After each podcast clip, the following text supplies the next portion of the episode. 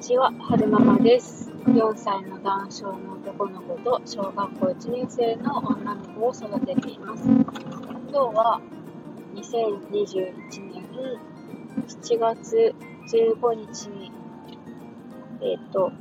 木曜日に撮ってます。えっ、ー、と、昨日は、えー、はるくんのお腹の病気のルシュス病の定期外来診察と、あと、難聴外来に行ってきたんですけれども、今日は難聴外来って何するのみたいな話をしたいなと思います。えっと、息子は、えー、はるくんは生まれた時に、あの、生まれたらみんな一律聴力検査ってするじゃないですか。その時に、えー、引っかかって、で、うん、後々検査をしたら難聴だって言われたんですけれども、なんか、そもそもね、耳の穴が、耳の穴っていうのかな外耳道って言ったらいいのかなが、えー、人よりもちょっと狭いみたいで、えー生まれたばっかりの頃は耳の中に水が溜まってたみたいなんですよね。それもあって難聴なんじゃないかって、えー、先生には言われてたんですけれども、まあ、4年経った今でも、えー、検査をすると大体40デシベルぐらいの聞こえだよっていう感じですね。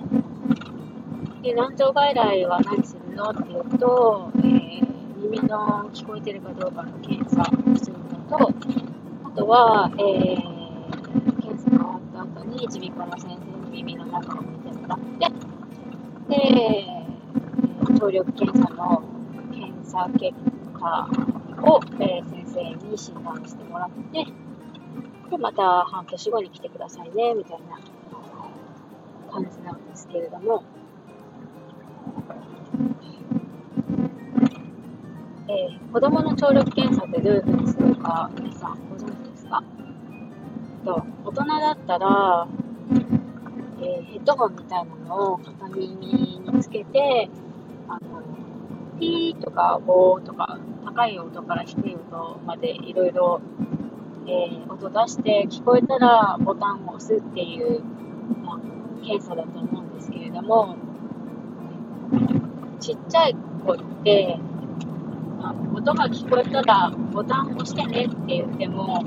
まだそれが理解できないじゃないですか。はるくんなんか特にまだ喋れないから、バルバルしたら、バルバルしてねっていう指示がね、通らないんですよね。そういう子たちに対してどういう検査をするかっていうと、えー、っと、ある機械の前に座らせて、で、えー左右から音が出るの出るんですけれども、それを筆算でコントロールできるんですけど、えー、高い音から低い音までいろんな音を出して、えー、例えば、右から筆算が音を出しますよね。で、えー、筆算から見て子供が、あ聞こえてるっていう反応を示した、示したなって判断したら、えー、あ、聞こえてるんだなってことで、えー、あるボタンを押すと、右右側から音がしますよね。で、聞こえてるなと思ったら、えー、聞こえてるなと思ってあるボタンを押したら、その右の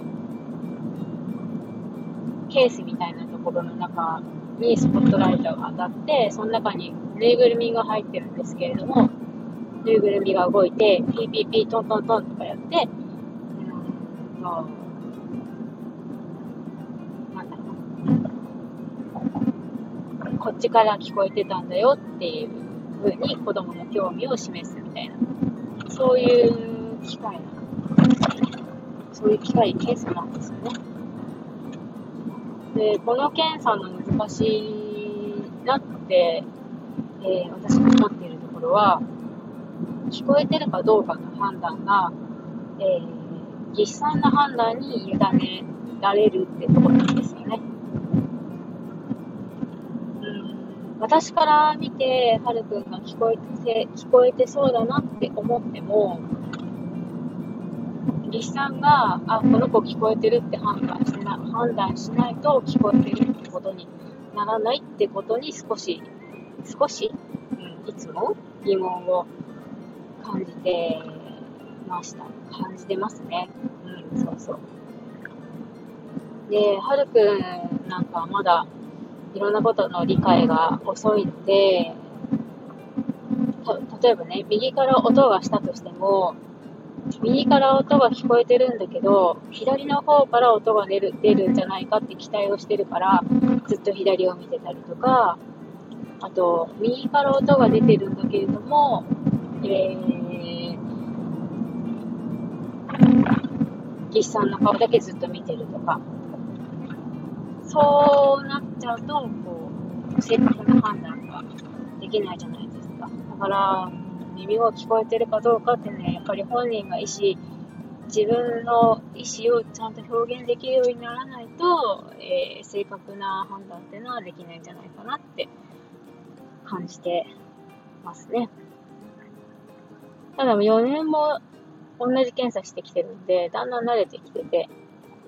で、昨日のはるくんなんかは、えー、その、反応を示した後に、箱にスポットライトが当たって、えー、ぬいぐるみが出てきて、ピッピッピットントントンってやるじゃないですか。で、終わったらパッてまたスポットライトが消えて、見えなくなるんですけど、その見えたり見えなくなったりするっていうのが、すごくハルくん的に面白かったみたいで、うわーって言いながら喜んでましたね。それを見て、えー技師さんも、えー、すごい喜んでくれるから嬉しいって言って喜んでました。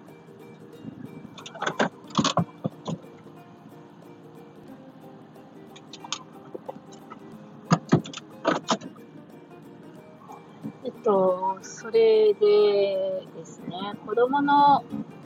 聴力検査って、すごく、あの、技術が必要だなっていうのを、つも、えー、見ていて感じてますね。最初はどんな検証をするのかわかんなかったから、えっ、ー、と、技師さんがするのをね、じーっと見てたんですけれども、で、技師さんに任せてたら、拉致が開かないなってちょっと思って、えー、私が最近やるようにしているのは、えっと、て言ったらいいんでしょうね。要するに、音が鳴ったら、こっちから、右から聞こえたよとか、左から聞こえたよとか、反応を示してほしいわけだから、うんと、まずは、右から音が聞こえました。はるくんが、えー、反応を示しても示さなかった、まず示さなかったとして、えーえー、技師さんが、こっちから聞こえてたよねって言って、えー、ぬいぐるみにスポットライトを当てて、ピーピーピートントントンってやったとしますよね。で、その時にすかさず、えー、こっちのぬいぐるみの方を指さして、こっちから聞こえたよね、こっちから聞こえてたよって言って、はるくんの耳に手を当てるっていうことを、えー、何度か返してましたね。そうすると、ようやく、なんだろう。わわわ。しばらくは、えー、聞こえて、私がそのこっちから聞こえたよね、こっちから聞こえたよって指さした後に、はるくんも真似して指さすっていうのが、えー、何回か続いていて、で、昨日、ようやくね、えー、はるくんが、音が聞こえたってなった時に、えー、自分からね、耳に手を当てて、聞こえてるよっていうのを示していたので、岸さんもそれで、あ、聞こえてたのねって判断してくれてました。だから、その、こっちから聞こえてるよね、こっちから聞こえたって言って耳に手を当てるっていう、えー、動作を繰り返した私の行動は、まあ、はるくんにとってよかったのかなって思いましたね。あと、えっと、右から出るのか、左から出る、右から音が出るのか、左から音が出るのか、わからないけれども、どっちからどっちかから音がしたら反応を示してねっていうのが、まずはるくんは分かってないので、えー、どっちかから音が鳴って、音が鳴ったら反応を示してねっていうのを、えー、理解してほしかったので、先生がそのボタンを音を鳴らすボタンを押す前に、指差し、右と左と指、右と左と指を差しながら、どっちから聞こえるかなどっちかなって声かけもしてましたね。そうすると、多分ね、その、あ、どっちからか音が鳴るんだな、これからって多分認識してくれると思うんですよね。うん、だから、なんだろうな、こういう声かけって大事だなって思いました。うんと、難聴外来、はるくん生まれてからだから4年ぐらい通ってるんですけれども、あの、聴力検査に来てる人たちって圧倒的に子供の方が多いんですよね。あの、大学病院だからっていうのもあると思うんですけれども、大人がほとんどいなくて、本当に9割ぐらい子供なんですよね。だから、その、技師、技師さんのね、その、スキルとしても、えー、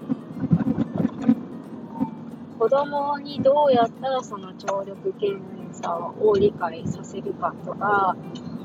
えー、子供の興味をどうやったら引きつけられるかとか、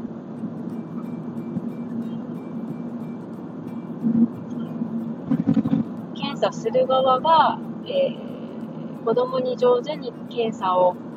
受けてもらうためにはどういう技術を身につけたらいいかとかそういうのってすごい大事だなって思いました。なんか、子供だからできないよね、じゃなくて、理解できない子供をどうやったら、えー、どういう行動をとったら子供たちがよりよく理解してくれるかっていうような技術がね、その大学病院の、えー、聴力計算の技師さんには必要なのかなって思いましたね。あとね、えっと、子供の検査が圧倒的に多いのに、その、聴力検査の前にね、キッズスペースがないんですよ。で、技師さんの数も少ないから、長い時は30分以上待たなきゃいけないんですよね。で、子供をね、30分間30分以上何もおもちゃのないところに待たせるっていうのは、すごい大変なんですよね。だからね、うん、まあ、技師さんたち中に入ってるから、外の世界がどうなってるのかってわからないと思うんですけれども、だからこそ、こう、親の私たちはね、声を上げないといけないとは思うんですけれども、うん、その、子供の検査する場所の近くにはキッズスペース置いてほしいなってすごい思いましたね。それでそのキッズスペースがない空間でどうやって子供を飽きさせずに過ごしていたかっていうと、うん、一番効果的だったのは、あの、おむつをえー、捨てるときに使うビニール袋を、に、えー、空気を入れて膨らませて、風船にして遊ぶっていうのが、えー、はるくんにとってはすごい効果的でしたね。子供ってシャカシャカするのが好きだから、うんそのビニール袋に空気入れて風船にすると、シャカシャカガサガサ音するし、あの、風船にしてポンポンってやると、落ちてくるまでに時間がかかるから、うん、その分子供の注意をね、引くことができるし、時間がかかるってことは、その分長い間遊べるってわけで、で、えっと、風船とかもね、子供たちは大好きなので、うん、困った時は、風船にして遊んでましたね。あとは、手遊び？手遊びすると、うんと、子供の手をね、使って遊ぶってことになるので、えー、まあ、子供たちって長い間、手も動かす、動かさず、足も動かさず、移動もせずにじっとしているっていうのが結構、えー、大変なので、でも、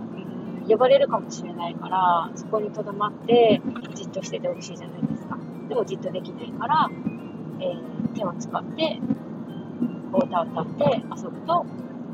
割と、えー、それに集中してくれて遊ぶってことができましたね。スマホで動画っていう手もあるんですけども、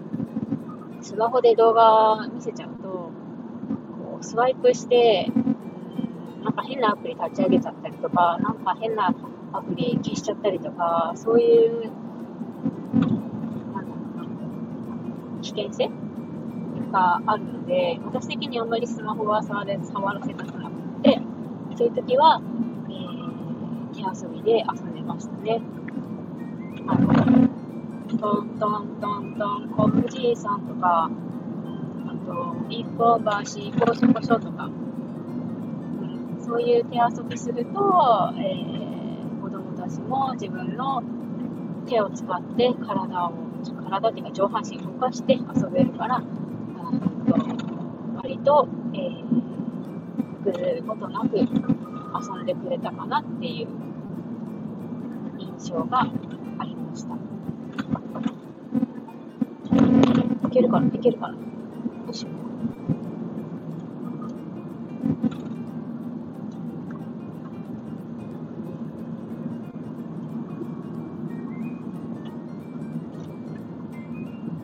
なんかトラックの後ろを走るときって、えー、前方が遮られて信号とか見えないからちょっとドキドキしますよね。めっちゃ車間距離取らないと。いけると思って行ったら赤信号だったとか結構あって、ドキドキしちゃいます。えっ、と、今日は、えー、難聴外来に行ってきたよっていうのと、えー、子供の聴力検査ってこんな感じだよっていうお話でした。えっ、と、最後までお聴きくださいましてありがとうございました。それではまた。